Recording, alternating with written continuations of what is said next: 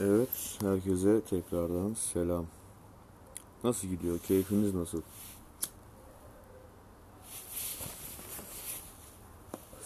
Umarım iyidir. Bana sorarsanız şu son birkaç günde gerçekten kendimi iyi hissediyorum. Ee, ne bileyim böyle bir şey yok. Duygusal olarak ya da ne bileyim ruhsal olarak bir çöküntü yok. Bakalım yani. What the fuck oluyorum diyorum anasını satayım. Ben ruhum şu anda temiz gidiyor ama sorulamamaya çalışıyorum. Şu birkaç gündür mutluyum. Şimdi diyeceksiniz lan ne anasını satayım son birkaç gündür diğer hayatının tamamında mutsuz muydun? Hayır değildim ama bu sene ruhsal çöküntü manasında bayağı bir şey yaşadım. O yüzden de böyle ruhsal olarak kendini iyi hissetmek böyle bir anormal bir şeymiş gibi geliyor. Rahatlama var. Hmm. Böyle bir arınmışlık var sanki. Bu podcastleri dinlediğimde ne kadar e, böyle saçma geleceğini biliyorum bu söylediklerimin ama ne bileyim ya bu üniversite senesi, üniversite sınavına çalışma senesi birçok seneden boktan. Birçok konuşmada buna değindik ama olsun. Her neyse bunu geçelim. Bugün ne konuşacağız? Bugün konuşmanın çok böyle e, ömrün belki de son noktalarında konuşulması daha mantıklı olan bir şeyden konuşacağız ama şimdi bunu konuşmayı ne kadar ertelersek daha da ertelememiz gerekecek çünkü bunun sonu yok. Bugünkü konuşacağımız şey bilgi. Bilgi nedir? Bilgi neden önemlidir? Bilginin gücü nedir?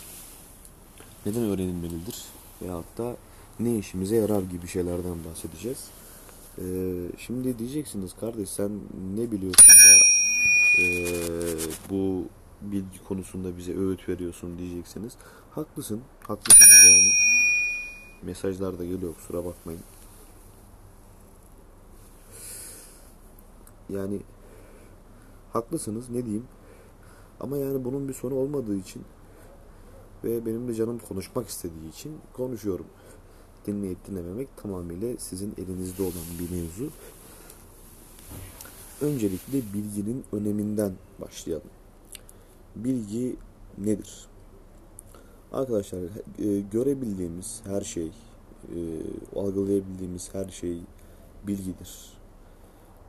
Yani tanımlayabildiğimiz, üstüne konuşabildiğimiz her şey bilgi sayesinde gerçekleşir ki dünyadaki ve evrendeki tek mutlak olan şey bilgidir.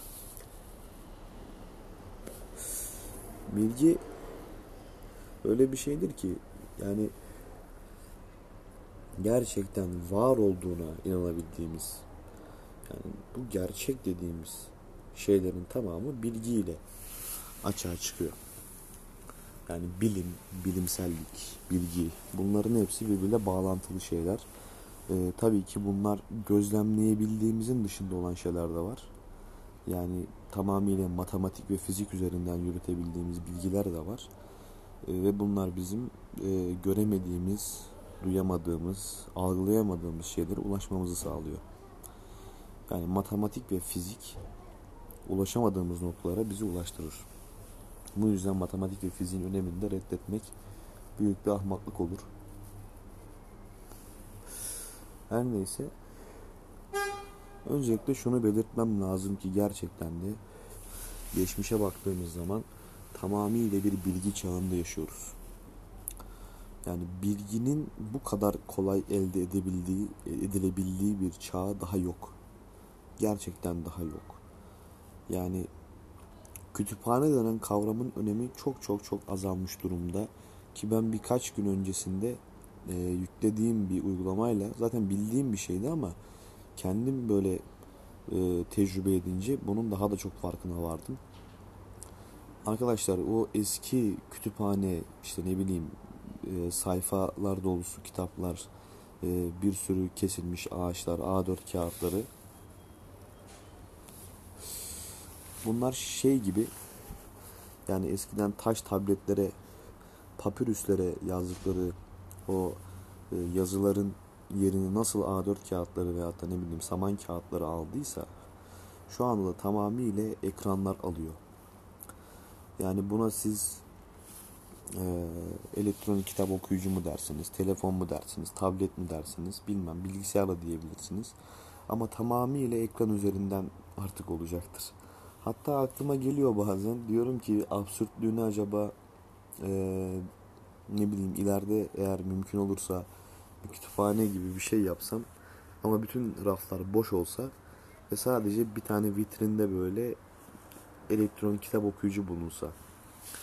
Çünkü yani böyle fiziksel olarak bir şeyleri yerleştirdiğiniz kitaplardan çok elektronik olarak bir yere kaydedebildiğiniz daha e, şu çağda mantıklı. Ki Adobe Acrobat Reader adlı bir program indirdim. Ve internet üzerinden milyonlarca belki de milyarlarca PDF kitap dosyası var. Yani istediğiniz herhangi bir bilgiye direkt olarak ulaşabiliyorsunuz ki bu gerçekten müthiş bir şey. Daha dün zevkine 60-70 tane kitap indirdim. Ben e, bilgisayarımda şöyle bir alışkanlığım vardır. Mesela bir kitap görürüm veya ne bileyim bir konu hakkında yazılmış bir kitap görürüm. E, bakarım içeriğine bana bir şeyler katacaksa eğer konusu da ilgimi çektiyse e, bir yere not alırım. Kütüphanem diye bir tekst dosyası vardır.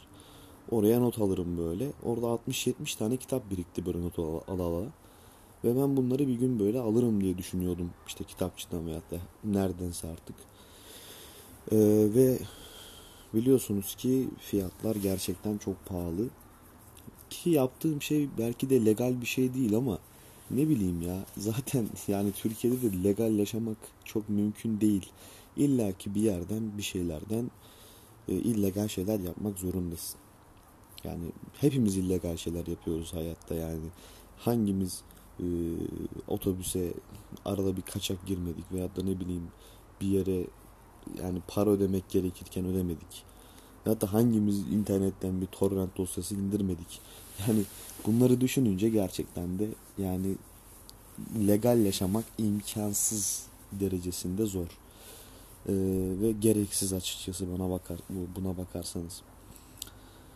E, o bakımdan e, bir PDF sitesi buldum. Yaklaşık içerisinde 70 milyon tane kitap var. Oradan açtım abi. Bir tane de arşiv buldum Yandex diskte. Yani oradan bulabildiğim benim kütüphanemde olan yaklaşık %90'ını indirdim. Yani birkaç kitap vardı. Onlar da bayağı eski kitaplardı. Ve bulması gerçekten de zor. Onları bulamadım PDF olarak ama yani %90'ını bulmuşumdur. Yani 60-70 tane kitap vardı. 50-55'ini bulmuşumdur çok rahat. Yani o bakımdan size tavsiye ederim. Hepimizin hepimizin elinde telefon var. Yani açın abi, koyun o tarafa, dursun. Şimdi bilginin önemi, felsefenin önemi, düşünmenin önemi nereden kaynaklanıyor ve bunun e, etkilediği şeyler neler? Şimdi herkes bütün işte geçmişten beri hepimize söylenen bir şey var değil mi? İşte okuyacaksın, adam olacaksın veyahut da ne bileyim işte e, bir şeyler sürekli bir bilgi öğrenme e, böyle sopayla dürtükleme şeysi var. Hem ailesel hem toplumsal olarak. Çünkü cahil denen sıfata kimse uymak istemiyor. Ama şunu da belirtmek lazım ki bütün toplumlar, bütün her insan cahildir. Kimse her şeyi hiçbir zaman bilemez. Ki herkesin ulaşamayacağı yerler vardır. Ee, bu sadece zevk meselesi de değil. İşte ben onu okumak istemiyorum, ben onu öğrenmek de istemiyorum. Çünkü ilgim yok denen bir şey de değil. Kendini ne kadar zorlarsan zorla her şeyi bilemezsin. Bu benim de düşündüğüm yani birçok insan tarafından da kabul edilen bir şey olduğunu düşünüyorum. Ama ne kadar bilirsek o kadar kardır. Ha şöyle bir nokta da vardır ki ee, ne kadar çok bilirsen o kadar bela başa. Öyle bir şarkı sözü var. Bilirsiniz. Ne kadar çok bilirsen o kadar bela başa. Yani sesimde bok gibi ama yani böyle bir şarkı sözü de var. O yüzden bunun anlamı nedir şimdi biraz da ona bakalım. Nietzsche'nin bir sözü var. Ee, ne cahil kalın ne de bilgeliğin o ağır sorumluluğu altına girmeyin. Çok doğru bir sözdür. Yani çünkü bilgi olmak yani insan toplumun sizi bilgi olarak adlandırması gerçekten de böyle sizi yücelten değil e, aksine sizi ruhsal olarak ve bedensel olarak çöke, çökürten bir şeydir. Neden? Neden bu fazla bilmek zarardır? Çünkü arkadaşlar hepimizin yaşadığı bir dünya var ve bu dünya bizim yani herkesin algıladığı dünyadan bahsetmiyorum. Hepimizin kendi küçük dünyası var. Ve bu dünyadan e, ne kadar e, fazla dışarı çıkarsanız o kadar küçük olduğunuzu ve o kadar da önemsiz olduğunuzu hissediyorsunuz. Ve bu çok ağır gelir bazen insana. Gerçekten de e, bu sizin hayatınızı temellendirdiğiniz şeyler olabilir. Ve buna en kolay çözüm toplumu kanalize etmek için. Yani kanalize ne demek? Şimdi entelektüel konuşmaya başladık gene ağzına tüküreyim. Yani kanalize ne demek? Toplumu yönlendirmek, toplumun ayakta kalması demek. Yani bunun sağlandığı en e, kolay yöntem dinlerdir. Dindir, devlettir, e, aile kavramıdır. Çünkü hepimizin belirli başlı amaçları var değil mi? İşte e, hepimizin aslında hayatı daha önceden belirlenmiş şeylerle dolu. Yani doğarız, okula başlarız, eğitimimizi tamamlarız, sözde eğitimimizi tamamlarız. ondan sonra askere gideriz. Orada fiziksel olarak ve ruhsal olarak bazı şeylere katlanırız ki bu bizi daha da güçlendirir. Ondan sonra bir kız buluruz, evleniriz ve soyumuzu devam ettiririz. Eğer şanslıysak, eğer eğer şanslıysak e, yapmak istediğimiz işi yaparız ve bunun üzerinde yoğunlaşırız. Şimdi bütün toplum ve biz de dahil şuna e, hem fikiriz. İnsanlar yapmak istediği mesleği yapsın. Herkes yapmak istediği işi yapsın. Herkes işinde en iyi olduğu şeyi yapsın. Şimdi bu tamamıyla toplumun içerisindeki e, küçük çarkların yani hepimiz birer küçük çarkız aslında bakarsan bir dişliyiz yani toplumu döndüren devleti işleten birer çarkız ve bu çarkın da e, en verimli bir şekilde ve en e, düzgün şekilde çalışması gerekir ve bunu yapmanın da en kolay yolu ve en düzgün yolu o kişinin yapmaktan sıkılmayacağı ve en maksimum verimde yapacağı işi ona vermektir. Şimdi bütün toplum bunda hem fikir ve bu hepimizin kulağına güzel geliyor değil mi? İşte hepimiz işte yapmak istediğimiz işi yapacağız. İşte mutlu olacağız. İşte çöpçü bile olsak mutlu olmamız gerekir ki ben çöpçülüğe şu anda hiçbir şekilde laf atmıyorum. Onurlu bir meslektir. Yani burada örnek vermek istediğim şeyi anladınız yani. Bir kişi tarafından hor görülen bir mesleği sevdiğin zaman e, o işi yapabilirsin. Çünkü o işi sen seviyorsun ve mutlu olmak e, çoğu insanın yaşamdaki temel amacıdır. Yani mutlu olmak insanların bağımlı olduğu, aslına bakarsanız bütün insanların bağımlı olduğu tek şey. Hepimiz mutlu olmak isteriz. Ben de dahil. Yani e, hiçbir insan görmedim ki ya da duymadım ki geçmiş çağlardan da beri şu yaşadığımız dönemde de hiçbir şekilde duymadım. Yani mutlu olmayı tamamıyla bir köşeye bırakan ve bunun bir insani zayıflık olduğunu kabul eden hiçbir file, yani filoz, filozofa veyahut da bir devlet adamına tarihte veyahut da şu anki zamanda rastlayamadık. Yok çünkü böyle bir insan.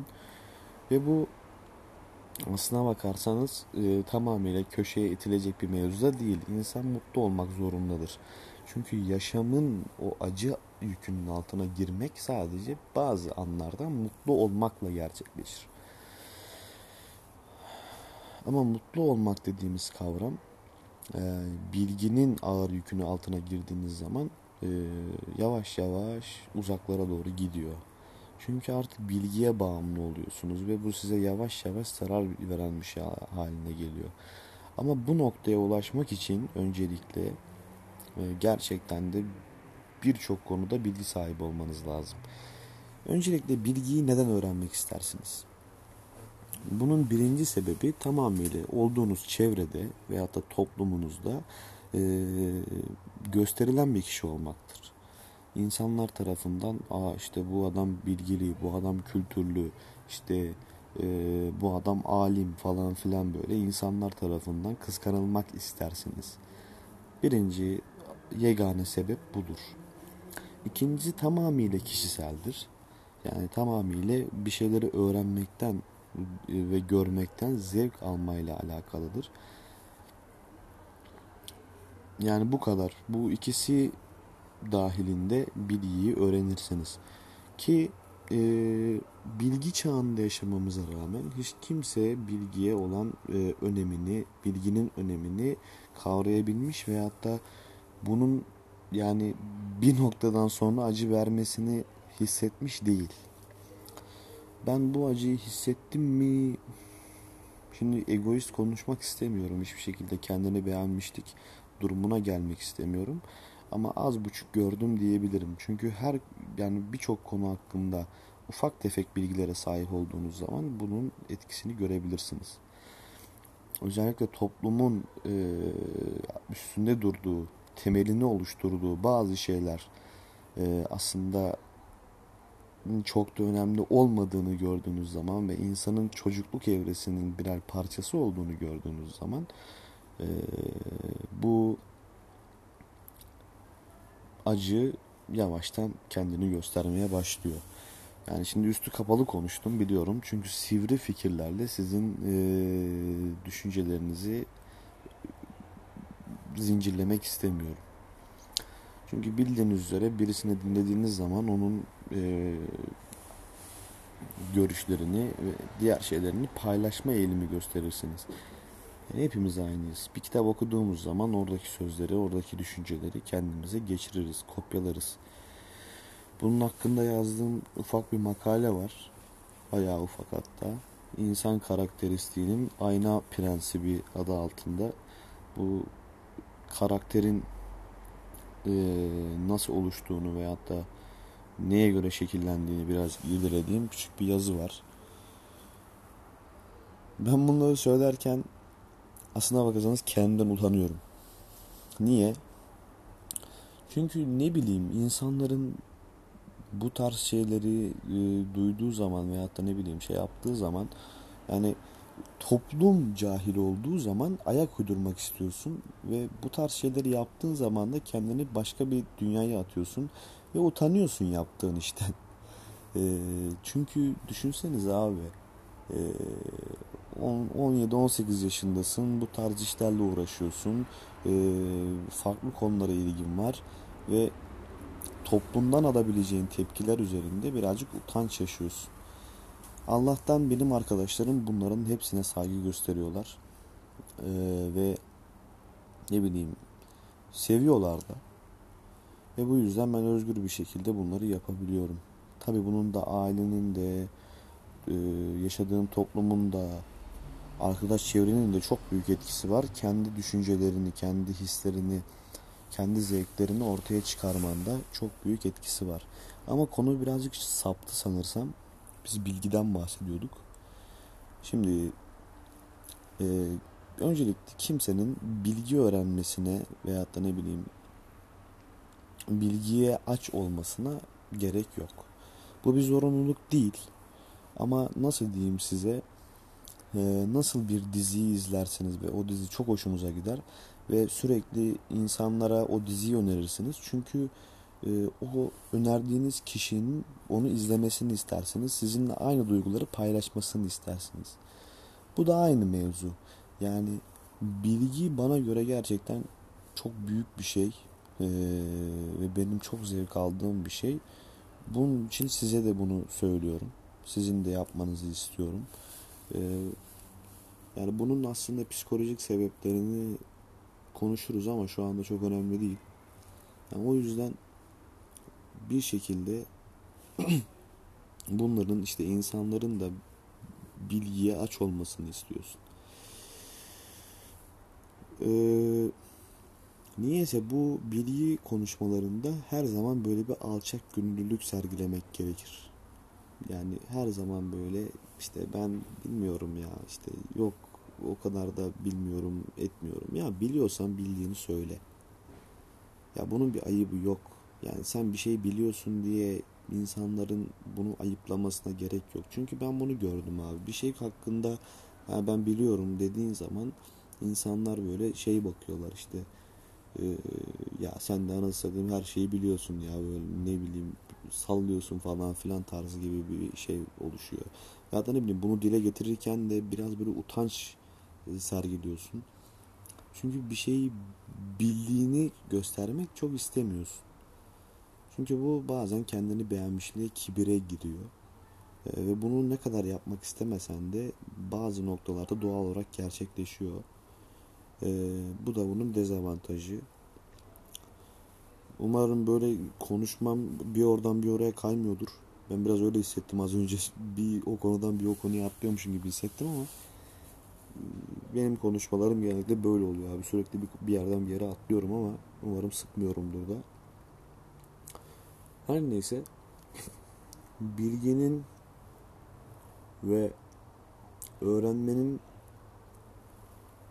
temel amacı aslına bakarsanız tamamıyla e, kendinizi yüceltmektir. Yani kişisel duygulardan ve hatta ne bileyim zaaflardan arınmak için ve daha düzgün bir hayat yaşamak için e, bir şeylerin farkında olmak için de bilmenin, öğrenmenin, okumanın çok büyük etkisi var. Hatta tamamıyla bunun etkisi var diyebilirim. Yani başka hiçbir şeyin etkisi yok. Tabii ki de görmek, etmek, tecrübe sahibi olmak, deneyimlemek bunlar bunun e, bir artısı. Ama e, şöyle bir soru da vardır mesela çok gezen mi bilir, çok okuyan mı? Bana göre ikisi de birazcık eksiktir sadece birisi yapıldığı zaman. Çünkü ikisi birbirini tamamlayan şeylerdir. Yani düşünseniz abi bir şeyi okuyorsunuz ama onu daha görmemişsiniz. Deneyim etmeniz lazım. Hem göreceksin hem okuyacaksın. Yani bir şey hakkında yani düşünsene bir ürün geliyor işte kutusunu açıyorsun kullanma kılavuzunu ve nasıl kullanıldığını okuyorsun ama o şeyi kullanmıyorsun. Yani bu ne kadar saçma bir şeydir değil mi? Yani ama aynı şekilde onu kullanmak istediğin zaman o ürünü o kullanma kılavuzunda okuman lazım. Ha tabii kullanabilirsin ama yani tamamıyla bütün derinliklerine erişemezsin o ürünün. Yani dediğim gibi ikisi tamamıyla birbirini bağ, e, bağlayan ve tamamlayan şeylerdir. Hem gezmek hem okumak. Bu ikisini de yapmak gerekir. Onun dışında kendinizi cahil hissetmeniz gerekir. Cahil hissedeceksin kendini ki yükseklere uçabilmen için. Yükseklere uçabilmenin tek yolu yerde olduğunu kabul etmektir. Dur bir sigara yakayım bir tane daha ya. Ağzına tüküreyim. Sigaram da bitti sayılır ya. Vallahi.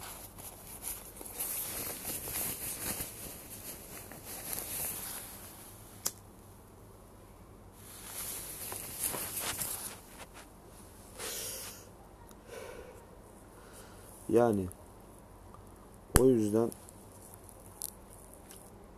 öğrenmek, gezmek, görmek çok güzel şeyler ama buna bağımlı oluyorsun bir noktadan sonra.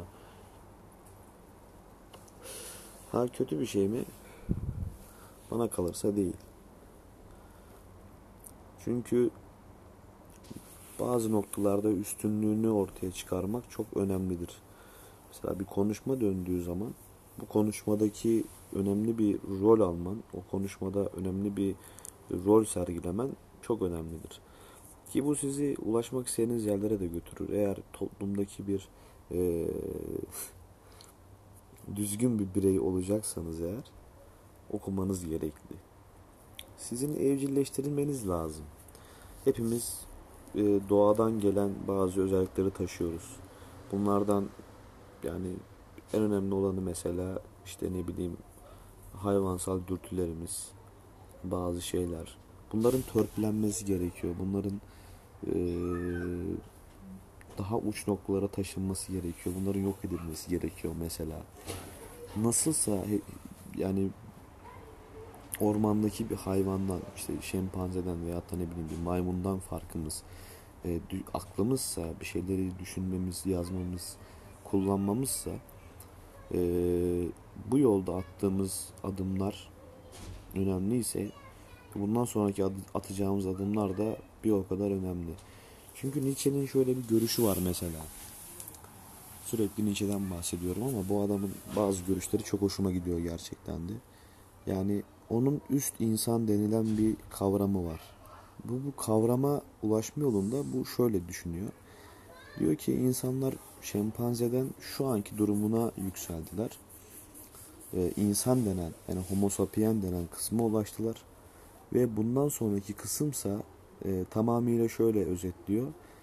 Yani şu anki durum bu, bulunduğumuz konum insansa bundan sonraki diğer versiyonu yani insanın bir sonraki versiyonu bu şempanzeden insana olan farklılıkların tamamından daha fazlasını gösterecektir diyor. Yani insan üst insan. Yani insanı şempanze olarak düşünün, üst insanı şu andaki bulunduğumuz konum olarak düşünün. Yani o tamamıyla bunu söylüyor.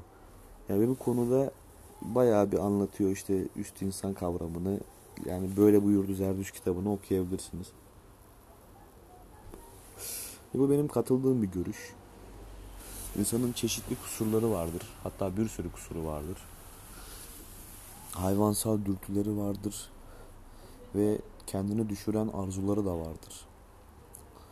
Ee, ve bunların da tamamıyla yok edilmesi gerektiğinin e, taraftarıyım ama farklı yorumluyor, yorumlayanlar var bunları. Mesela işte bir tane Netflix'te bir şey izlemiştim. İşte iki kardeş bir cinayet işliyorlar. Bunlar işte Nietzsche hayranı ve diyorlar ki işte bu Nietzsche'nin kitabında işte bu bazı insanlar üst insan, diğerleri tamamıyla e, çöp insanlar. O yüzden bunların yok edilmesi gerekiyor falan. Nietzsche böyle bir şey asla söylemiyor. Nietzsche insanların e, bir üst seviyeye ulaşmasını istiyor. Yani üst insan denen kavramına onun oluşturduğu o kavrama ulaşmasını istiyor. Böyle bir kavram yaratmış kendi kafasında.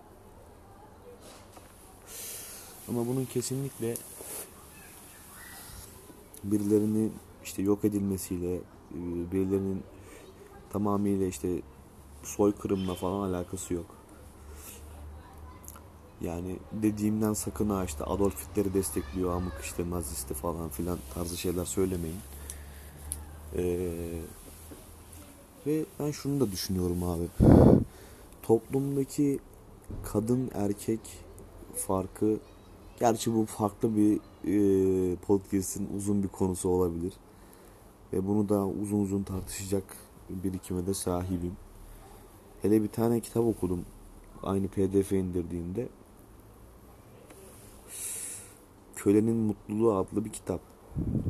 Okumanızı tavsiye ederim. Gerçekten çok böyle sansasyonel açıklamalar yapıyor. Sansasyonel nedir? Şok edici, hayret verici açıklamalar yapıyor. Ve gerçekten de duymayı e, çok da arzu etmediğimiz ama gerçekte bunların olduğu şeyleri söylüyor bize. Eğer ki bunları kaldırabilecekseniz o kitabı okumanızı tavsiye ederim şiddetle. Kadın, erkek veyahut da ne bileyim toplumu sorgulayan önemli bir eser. Sigaranın son fırtını da çekeyim de.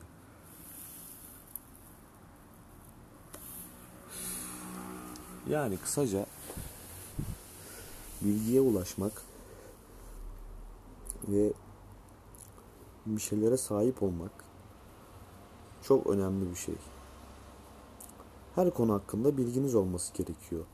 Yani entelektüel dediğimiz bir kavram var. İlber Ortaylı bunu şöyle açıklıyor mesela. Diyor ki işte entelektüel insan e, kendi üstüne vazife olmayan işlerin hepsine e, bulaşan ve onlara karşı ilgi gösteren insandır diyor. Ki bence bu tamamıyla doğru.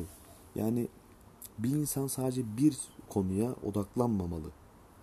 Bütün bulabildiği, e, üstüne düşünebildiği bir sürü şeye odaklanabilmeli. Bunları yapabilmeli. Bunun içinde spor olur, müzik olur, dans olur. Yani fizik olur, işte felsefe olur falan filan. Bunların hepsine az da olsa yatkınlığı olması lazım. Ki ben şuna çok çok inanmıyorum. Mesela bir insanın tamamıyla sadece bir konuda yetkin olabileceği mevzusu. Tamam. Bir insan mesela usta olarak sadece bir işi belki yapabilir. İşte Platon'un devletinde de bu çokça sorgulanır. İşte devlet, ideal devlette bir kişi iki işi aynı ustalıkla yapabilir mi? Yani oradaki açıklamalara göre yapamaz. Ama şöyle diyeyim, usta olduğunuz bir iş olabilir. Ama diğer işlere tamamıyla kendinizi kapatmanız anlamına gelmiyor. Ki entelektüel olan insan da bunun tam tersini yapan adamdır. Yahu bunun utanılacak bir tarafı yok. Sen eğer matematikçiysen gidip de mesela müzik yapabilirsin. Ve hatta ne bileyim resim çizebilirsin. Ya da müzisyensen eğer gidip de fizikle, astronomiyle ilgilenebilirsin ki bu bence yapılması gereken şeyler arasında. Yani çoğu şeye ilgi duymak lazım. Çoğu şeye kendinizi açmanız lazım. Yani ve ondan anlamam diyerek böyle eski kafalık sergilerseniz entelektüel olamazsınız.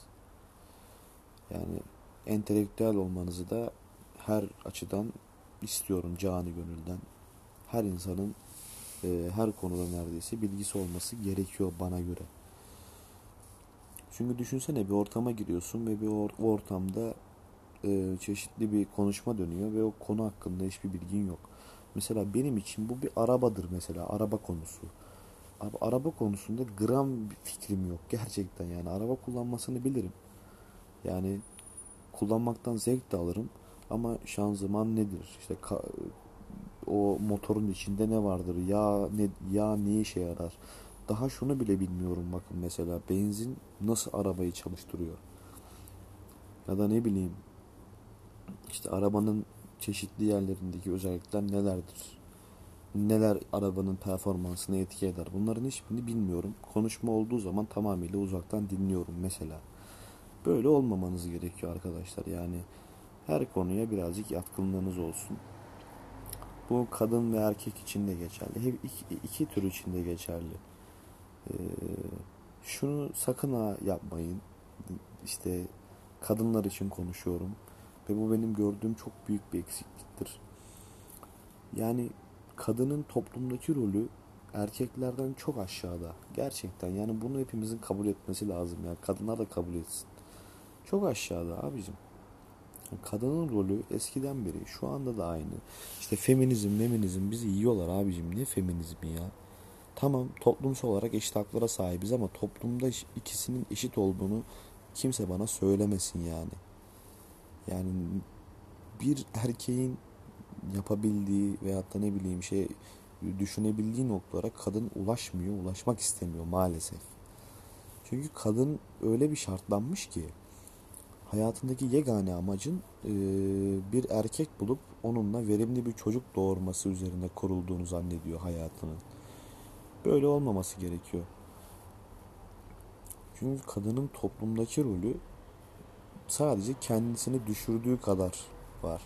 Yani kadın kendisini düşürmüştür şu ana kadar ki yani toplumdaki ya da ne bileyim doğadaki üstünlük savaşını da erkek kazanmıştır mesela. Bunu görebilirsiniz abi. Şu yüzyılda, şu yaşadığımız yüzyılın öncesine bakarsak kadınlara doğru düzgün hak bile verilmemiş. Yani çok uzun bir zaman da değil yani. 60-70 yıl öncesinden bahsediyorum ben. Yani hadi 100 yıl olsun. Yani 100 yıl öncesinde yani pardon 60-70 yıl öncesine kadar yani e, kadınlar toplumsal olarak eşit haklara şeylere sahipler. Yani çok çok kısa bir zaman geçti. Yani şu yaşadığımız dönemin öncesine bakarsak yani kadınların adam akıllı hiçbir hakkı yok. Tamamıyla cinsel manada e, kendi değerlerini belirliyorlar. Veyahut da ne bileyim e, çeşitli boyalar sürerek kendi değerlerini yükseltmeye çalışıyorlar ama yani bu da nereye kadar sürer bilmiyorum yani. Tabii ki şunu inkar etmiyorum. İnsanlığın bazı noktalarında ilerlemesini sağlayan belki de milyonlarca kadın olmuştur. Ama dediğim gibi milyonlarca kadın olmuştur ama yani insanlığın şu noktaya ulaşmasını sağlayan yani milyarlarca erkek olmuştur. Ben bundan haz etmiyorum mesela. Ama şunu da desteklemiyorum.